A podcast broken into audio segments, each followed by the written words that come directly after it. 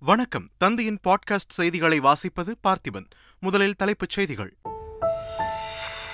பிரதமர் மோடி மத்திய உள்துறை அமைச்சர் அமித்ஷா அடுத்த வாரம் தமிழகம் வருகை.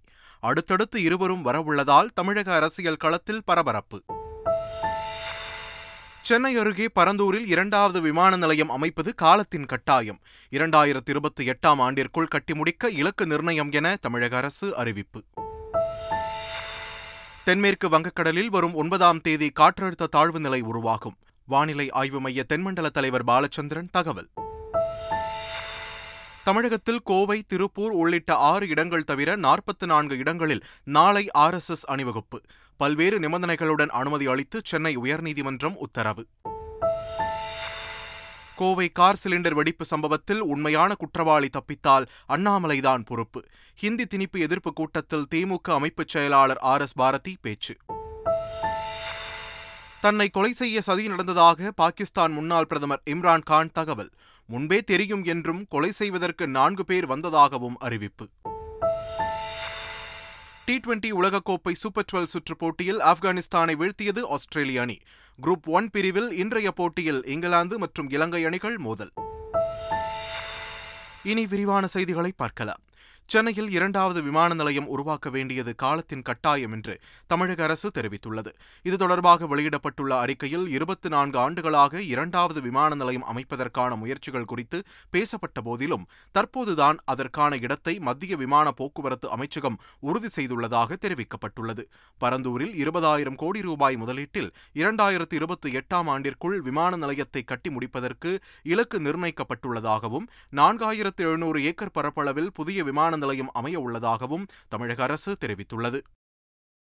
பரந்தூரில் விமான நிலையம் அமைக்க எதிர்ப்பு தெரிவித்து நூற்று ஓராவது நாளாக பொதுமக்கள் போராட்டத்தில் ஈடுபட்டனர். பரந்தூர் விமான நிலையத்தால் தங்கள் இருப்பிடமும் விளைநிலங்களும் பாதிக்கக்கூடும் என்று கூறி நூற்று ஓராவது நாளாக ஏகனாபுரம் நெல்வாய் கிராமங்களைச் சேர்ந்த பொதுமக்கள் ஒன்று கூடி விமான நிலைய திட்டத்தினை கைவிட வேண்டும் என்று போராட்டத்தில் ஈடுபட்டு கோஷங்கள் எழுப்பினர். பிரதமர் மோடி மற்றும் மத்திய அமைச்சர் அமித்ஷா ஆகியோர் அடுத்த வாரம் தமிழகம் வருகை தர உள்ளனர். வரும் பதினோராம் தேதி திண்டுக்கல்லில் உள்ள காந்தி கிராம கிராமிய கல்லூரியின் பட்டமளிப்பு விழாவில் பிரதமர் மோடி கலந்து கொள்கிறார். மறுநாள் பனிரெண்டாம் தேதி மத்திய உள்துறை அமைச்சர் அமித்ஷா சென்னை கலைவாணர் அரங்கில் நடைபெறும் தனியார் நிறுவன நிகழ்ச்சியில் கலந்து கொள்கிறார். இருவரின் வருகையும் தமிழக அரசியலில் பரபரப்பை ஏற்படுத்தியுள்ளது.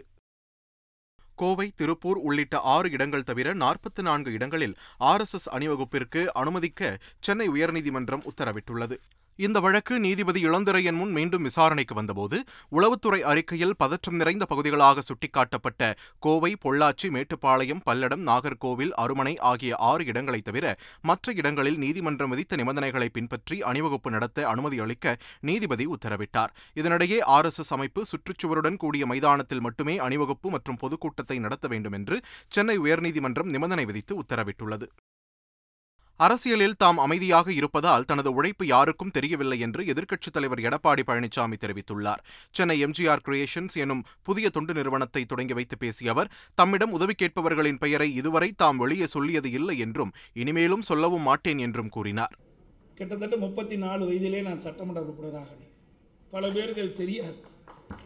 ஏனென்றால் நான் அரசியலிலே அமைதியாக இருந்தேன்னு சொன்னால் அமைதியாக இருந்தான்னு சொன்னால் அது மாதிரி அமைதியாக இருந்த காரணத்தினாலே பல பேருக்கு என்னுடைய உழைப்பு தெரியாது. ஆனால் என்னுடைய தொகுதியிலே எந்த மூலையிலே எந்த கிராமத்திலே எந்த குறுக்கு தெருவிலே போய் கேட்டாலும் எடப்பாடி பழனிசாமி என்றால் அத்தனை பேர் சொல்லுவார்கள். அதிமுகவில் அனைத்து தொண்டர்களும் ஒன்றாக இணைந்து இயக்கத்தை வலுப்படுத்த வேண்டும் என்பதே தமது விருப்பம் என்று மதுரையில் செய்தியாளர்களிடம் பேசிய முன்னாள் முதல்வர் ஓ பன்னீர்செல்வம் தெரிவித்துள்ளார். இன்றைக்கு இருக்கின்ற ஒரு நல்ல சூழ்நிலையில் அனைத்திந்திய அன்னார முன்னேற்ற கழகத்தில் இருக்கின்ற அத்தனை தொண்டர்களும் ஒருங்கிணைந்து இந்த இயக்கத்தை மேலும் வலுப்படுத்துகின்ற பணியில் ஈடுபட்டிருக்கிறார் என்பதை தெரிவித்துக் கொள்கிறேன். ஓ பன்னீர்செல்வத்தின் தர்ம யுத்தம் டூ பாயிண்ட் ஓ என்பது ஒரு கர்ம யுத்தம் என்று அதிமுக முன்னாள் அமைச்சர் ஜெயக்குமார் விமர்சித்துள்ளார். அம்மாவால் வந்து அமைச்சர் அடையாளம் காட்டப்பட்டு அதுக்கு முதலமைச்சராக உயர்ந்து அனைத்து இந்திய அண்ணா திராவிட முன்னேற்ற காலத்தை உப்பை தின்று வளர்ந்து அந்த உப்பிட்ட வீட்டுக்கே துரோகம் செய்யணும்னு நினச்சி திமுகவோட சேர்ந்து அம்மாவுடைய அரசுக்கு ரெண்டாயிரத்தி பதினேழில் வந்து எதிர்த்து ஓட்டு போட்டால் எந்த தொண்டனாலும் மன்னிப்பானா? மன்னிக்கவே மாட்டான். அதனால் தர்ம யுத்தம் டூ பாயிண்ட் ஓன்றது ஒரு கர்ம யுத்தம். தென்மேற்கு வங்கக்கடல் பகுதியில் வரும் ஒன்பதாம் தேதி காற்றழுத்த தாழ்வு பகுதி உருவாக வாய்ப்புள்ளதாக வானிலை ஆய்வு மைய தென்மண்டல தலைவர் பாலச்சந்திரன் தெரிவித்துள்ளார். சென்னையில் செய்தியாளர்களிடம் பேசிய அவர் தமிழகத்தில் பதினோரு மாவட்டங்களில் இன்று கனமழைக்கு வாய்ப்புள்ளதாக தெரிவித்தார். தென்மேற்கு வங்கக்கடல் பகுதியில் இலங்கையை ஒட்டி காற்றழுத்த தாழ்வு பகுதி உருவாகும் என்றும் பத்து மற்றும் பதினோராம் தேதிகளில் தமிழகம் புதுவையை நோக்கி காற்றழுத்த தாழ்வு பகுதி நகரும் என்றும் அவர் தெரிவித்தார். கிருஷ்ணகிரி மாவட்டம் போச்சம்பள்ளி மற்றும் சுற்றுவட்டார பகுதிகளில் கனமழை பெய்தது. இதேபோல் நெல்லை மாவட்டம் அம்பை உள்ளிட்ட பகுதிகளில் பரவலாக மழை பெய்தது. கோவை மாவட்டம் மேட்டுப்பாளையம் கன்னியாகுமரி மாவட்டம் திருவட்டாறு உள்ளிட்ட பல்வேறு பகுதிகளிலும் கனமழை பெய்தது. சென்னை சவுகார்பேட்டையில் வீடு இடிந்து விழுந்ததில் பெண் ஒருவர் உயிரிழந்தார். கனமழை காரணமாக சவுகார்பேட்டையில் உள்ள பாழடைந்த வீடு ஒன்று இடிந்து விழுந்தது. இதில் கங்காதேவி என்ற பெண் சம்பவ இடத்திலேயே உயிரிழந்தார். மேலும் படுகாயமடைந்த மூன்று பேர் ராஜீவ்காந்தி அரசு மருத்துவமனையில் அனுமதிக்கப்பட்டுள்ளனர். இதனிடையே மதுரை மாவட்டம் திருமங்கலம் அருகே பொன்னமங்கலம் கிராமத்தில் பெய்த கனமழையால் முத்துராமலிங்கம் என்பவரது வீட்டின் சுவர் இடிந்து விழுந்தது. அவரது குடும்பத்தினர் மூன்று பேர் சிறு காயங்களுடன் உயிர் தப்பினர். காஞ்சிபுரம் மாவட்டம் பொத்தேரி பகுதியில் சாலை விபத்தில் சிக்கிய இளைஞருக்கு புதுச்சேரி துணைநிலை ஆளுநர் தமிழிசை சவுந்தரராஜன் முதலுதவி செய்து மருத்துவமனைக்கு அனுப்பி வைத்தார். புதுச்சேரியில் இருந்து தமிழிசை சவுந்தரராஜன் காரில் சென்னைக்கு வந்துள்ளார். அப்போது பொத்தேரி பகுதியில் விபத்தில் சிக்கிய இளைஞர் ஒருவர் இரத்த காயத்துடன் கிடந்தார். இதனை கண்ட துணைநிலை ஆளுநர் தமிழிசை இளைஞருக்கு உடனடியாக முதலுதவி செய்து ஆம்புலன்ஸ் மூலம் மருத்துவமனைக்கு அனுப்பி வைத்தார். புதுச்சேரி சோலைநகர் பகுதி மீனவ மக்களை மத்திய இணையமைச்சர் எல். முருகன் சந்தித்து உரையாடினார். அப்போது பேசிய அவர் புதுச்சேரியில் கடலரிப்பால் ஏற்பட்டு வரும் பாதிப்புகளை தடுக்க அனைத்து நடவடிக்கைகளும் எடுக்கப்படும் என்று உறுதியளித்தார். இந்தியா மீனவர்களால் பிடிக்கப்படும் முப்பத்தைந்து சதவீத மீன்கள் வெளிநாடுகளுக்கு ஏற்றுமதி செய்யப்படுவதாகவும் மீன்பிடி தடைக்கால நிவாரணத் தொகைக்காக இருநூற்று பதினெட்டு கோடி ரூபாய் ஒதுக்கீடு செய்யப்பட்டுள்ளதாகவும் மத்திய இணையமைச்சர் எல். முருகன் கூறினார். ஆவின் பால் கொள்முதல் விலை மூன்று ரூபாய் உயர்த்தப்பட்டதை அடுத்து ஆரஞ்சு நிற பால் பாக்கெட் ஒன்றின் விலை லிட்டருக்கு பனிரெண்டு ரூபாய் உயர்ந்துள்ளது. இந்த விலை உயர்வை திரும்பப் பெற வேண்டும் என்று பால் முகவர்கள் சங்கம் வலியுறுத்தியுள்ளது. ஆவின் ஆரஞ்சு நிற பால் பாக்கெட் விலை உயர்வை ரத்து செய்து கொள்முதல் விலையை பத்து ரூபாய் உயர்த்தி வழங்க வேண்டும் என்று முன்னாள் முதலமைச்சர் ஓ பன்னீர்செல்வம் வலியுறுத்தியுள்ளார். ஆவின் ஆரஞ்சு நிற பாக்கெட் பால் விலை உயர்வு சாமானிய மக்களை பாதிக்காது என்று அமைச்சர் நாசர் விளக்கமளித்துள்ளார். தலைமைச் செயலகத்தில் செய்தியாளர்களிடம் பேசிய அவர் வணிக நோக்கத்தோடு பால் வாங்குபவர்களே விலையேற்றப்பட்டுள்ளதாக தெரிவித்தார். பாஜக ஆளும் மாநிலங்களை விட தமிழகத்தில் பால் விலை குறைவு என்றும் ஏறத்தாழ பத்து ரூபாய் குறைவாகவே விற்பனை செய்யப்படுவதாகவும் கூறினார். மக்கள் பயன்படுத்தும் பால் விலை உயர்த்தப்படாது என்றும் அமைச்சர் நாசர் தெரிவித்தார். தமிழகம் முழுவதும் நானூற்று பனிரெண்டு மையங்களில் நவம்பர் மூன்றாவது வாரத்தில் அரசு பள்ளி மாணவர்களுக்கான நீட் பயிற்சி வகுப்புகளை தொடங்க பள்ளிக் கல்வித்துறை உத்தரவிட்டுள்ளது. ஒரு ஒன்றியத்திற்கு பனிரெண்டாம் வகுப்பு மாணவர்கள் ஐம்பது பேர் பதினோராம் வகுப்பு மாணவர்கள் இருபது பேர் வீதம் தேர்வு செய்யப்பட்டு பயிற்சி அளிக்க உத்தரவிடப்பட்டுள்ளது. மேலும் ஓசி ஓபிசி பிரிவு பனிரெண்டாம் வகுப்பு மாணவர்கள் பதினோராம் வகுப்பில் குறைந்தபட்சம் அறுபது விழுக்காடு மதிப்பெண்களும் இதர பிரிவினர் ஐம்பது விழுக்காடு மதிப்பெண்களும் பெற்றிருக்க வேண்டும் என்றும் தெரிவிக்கப்பட்டுள்ளது. வாரத்தில் சனிக்கிழமை ஒரு நாள் மட்டும் நேரடி முறையில் நீட் பயிற்சி வகுப்புகள் நடைபெறும் என்றும் பள்ளிக் கல்வித்துறை அறிவித்துள்ளது. கோவை கார் சிலிண்டர் வெடிப்பு சம்பவம் தொடர்பாக கைது செய்யப்பட்டு மத்திய சிறையில் அடைக்கப்பட்டுள்ள ஆறு பேரிடம் தேசிய பாதுகாப்பு முகமை அதிகாரிகள் மூன்று மணி நேரம் விசாரணை நடத்தினர்.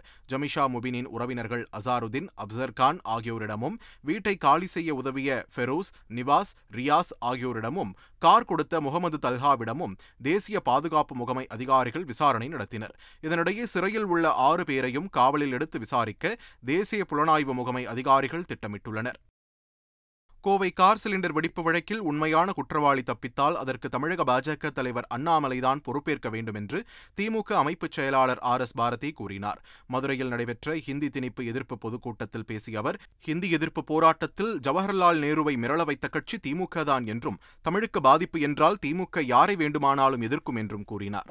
அந்த அண்ணாமலை தான் இப்பொழுது கோவையிலே நடைபெற்ற வெடிகுண்டை பற்றி ஒரு குண்டு போடுறார். நான் சவால் விட்டு இந்த கூட்டத்தின் வாயிலாக இதே கண்டி வேற மாதிரி ஆட்சியாக இருந்ததுன்னா அண்ணாமலையை முதல்ல கூப்பிட்டு போய் என்ன செய்ய என்ன ஏற்படும் முதல் குற்றவாளிக்கு நம்முடைய வேலுசாமிக்கு தெரியும். நாங்கெல்லாம் கிரிமினல் கோர்ட்டில் பல ட்ரையல் நடத்தினவங்க தெரியும். ஒரு வழக்கு நடைபெறுகிற போது அந்த வழக்கினுடைய தன்மைகளை பற்றி விமர்சிப்பதோ வெளியே சொல்வதோ மிகப்பெரிய குற்றம். சாத்தான்குளம் தந்தை மகன் கொலை வழக்கு சம்பவத்தில் ஜெயராஜ் பெனிக்ஸ் அடைக்கப்பட்ட கோவில்பட்டி சிறையில் சக கைதியாக இருந்த ராஜாசிங் மதுரை மாவட்ட கூடுதல் அமர்வு நீதிமன்றத்தில் நேரில் ஆஜராகி சாட்சியம் அளித்தார். பின்னர் செய்தியாளர்களிடம் பேசிய ராஜாசிங் ஜெயராஜ் பெனிக்ஸ் இருவரும் நடக்க முடியாமல் பலத்த காயத்தோடு முகத்தில் ரத்தம் வடிய வடிய கோவில்பட்டி கிளைச்சிறைக்கு வந்ததாக கூறினார். ஜெயராஜ் பெனிக்ஸ் என இருவரும் மிகுந்த சோர்வுடன் இருந்தார்கள் என்றும் காவல் ஆய்வாளர் ஸ்ரீதர் தூண்டுதலின் பேரில் விடிய விடிய தங்களை அடித்ததாக இருவரும் சொன்னார்கள் என்றும் தெரிவித்துள்ளார். திருச்சியில் விதிமுறைகளை மீறி கட்டப்பட்ட அடுக்குமாடி குடியிருப்பின் பகுதியை இடிக்க உயர்நீதிமன்ற மதுரை கிளை உத்தரவிட்டுள்ளது.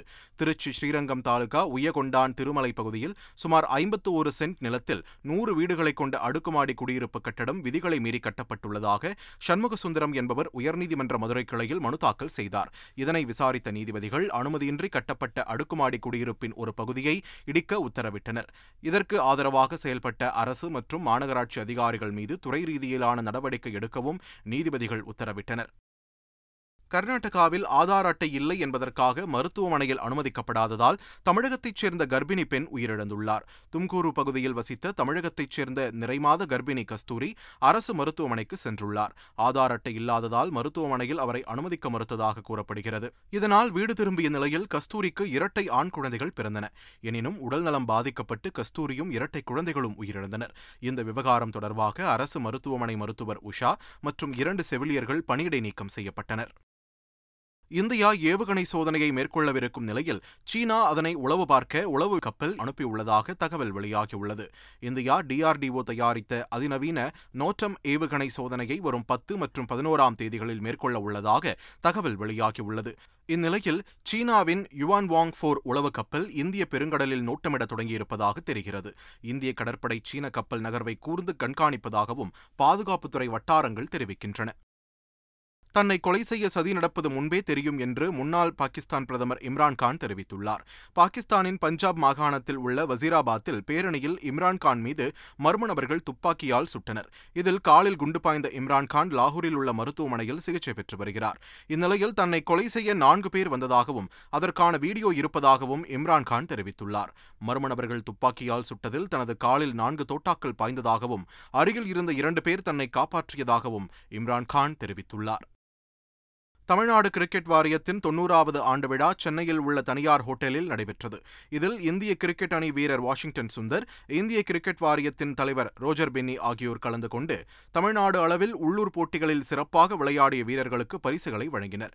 நிகழ்ச்சியில் இளம் வீரர்களை ஊக்கப்படுத்தும் வகையில் ரோஜர் பென்னி பேசினார். பின்னர் செய்தியாளர் சந்திப்பின் போது இந்திய கிரிக்கெட் அணி பாகிஸ்தான் சென்று விளையாடுமா என்று செய்தியாளர்கள் கேள்வி எழுப்பியபோது அதற்கு மத்திய அரசுதான் முடிவெடுக்க வேண்டும் என்று ரோஜர் பென்னி பதிலளித்தார். டி டுவெண்டி உலகக்கோப்பை சூப்பர் டுவெல் சுற்றில் நடைபெற்ற பரபரப்பான ஆட்டத்தில் ஆப்கானிஸ்தானை நான்கு ரன்கள் வித்தியாசத்தில் வீழ்த்தி ஆஸ்திரேலியா த்ரில் வெற்றி பெற்றது. அடிலைட் ஓவல் மைதானத்தில் நடைபெற்ற இந்த போட்டியில் முதலில் பேட்டிங் செய்த ஆஸ்திரேலியா எட்டு விக்கெட்டுகள் இழப்பிற்கு நூற்று அறுபத்தி எட்டு ரன்கள் எடுத்தது. பின்னர் பேட்டிங் செய்த ஆப்கானிஸ்தான் அணி அதிரடியாக விளையாடியும் பின்னர் தடுமாறியது. ஆப்கானிஸ்தானுக்கு கடைசி ஓவரில் இருபத்தி இரண்டு ரன்கள் தேவைப்பட பதினேழு ரன்கள் மட்டுமே எடுத்தது. இதனால் நான்கு ரன்கள் வித்தியாசத்தில் ஆஸ்திரேலியா வெற்றி பெற்றது. இதன் மூலம் ஆஸ்திரேலியா இந்தியா அரையிறுதி வாய்ப்பை தக்க வைத்துள்ளது. டி டுவெண்டி உலகக்கோப்பை சூப்பர் டுவெல் சுற்றின் இன்றைய போட்டியில் குரூப் ஒன் பிரிவில் இங்கிலாந்து மற்றும் இலங்கை அணிகள் மோத உள்ளன குரூப் ஒன் பிரிவில் ஏற்கனவே நியூசிலாந்து அணி அரையிறுதிக்கு தகுதி பெற்ற நிலையில் சிட்னி மைதானத்தில் நடைபெறும் இன்றைய போட்டியில் வெற்றி பெற்றால் மட்டுமே இங்கிலாந்து அணி அரையிறுதிக்கு தகுதி பெறும். மீண்டும் தலைப்புச் செய்திகள். பிரதமர் மோடி மத்திய உள்துறை அமைச்சர் அமித்ஷா அடுத்த வாரம் தமிழகம் வருகை. அடுத்தடுத்து இருவரும் வரவுள்ளதால் தமிழக அரசியல் களத்தில் பரபரப்பு. சென்னை அருகே பரந்தூரில் இரண்டாவது விமான நிலையம் அமைப்பது காலத்தின் கட்டாயம். இரண்டாயிரத்தி இருபத்தி எட்டாம் ஆண்டிற்குள் கட்டி முடிக்க இலக்கு நிர்ணயம் என தமிழக அரசு அறிவிப்பு. தென்மேற்கு வங்கக்கடலில் வரும் ஒன்பதாம் தேதி காற்றழுத்த தாழ்வு நிலை உருவாகும். வானிலை ஆய்வு மைய தென்மண்டல தலைவர் பாலச்சந்திரன் தகவல். தமிழகத்தில் கோவை திருப்பூர் உள்ளிட்ட ஆறு இடங்கள் தவிர நாற்பத்தி நான்கு இடங்களில் நாளை ஆர்எஸ்எஸ் அணிவகுப்பு. பல்வேறு நிபந்தனைகளுடன் அனுமதி அளித்து சென்னை உயர்நீதிமன்றம் உத்தரவு. கோவை கார் சிலிண்டர் வெடிப்பு சம்பவத்தில் உண்மையான குற்றவாளி தப்பித்தால் அண்ணாமலைதான் பொறுப்பு. ஹிந்தி திணிப்பு எதிர்ப்பு கூட்டத்தில் திமுக அமைப்புச் செயலாளர் ஆர் எஸ் பாரதி பேச்சு. தன்னை கொலை செய்ய சதி நடந்ததாக பாகிஸ்தான் முன்னாள் பிரதமர் இம்ரான் கான் தகவல். முன்பே தெரியும் என்றும் கொலை செய்வதற்கு நான்கு பேர் வந்ததாகவும் அறிவிப்பு. டி டுவெண்டி உலகக்கோப்பை சூப்பர் டுவெல் சுற்றுப் போட்டியில் ஆப்கானிஸ்தானை வீழ்த்தியது ஆஸ்திரேலிய அணி. குரூப் ஒன் பிரிவில் இன்றைய போட்டியில் இங்கிலாந்து மற்றும் இலங்கை அணிகள் மோதல். இத்துடன் தந்தையின் பாட்காஸ்ட் செய்திகள் நிறைவு பெறுகின்றன.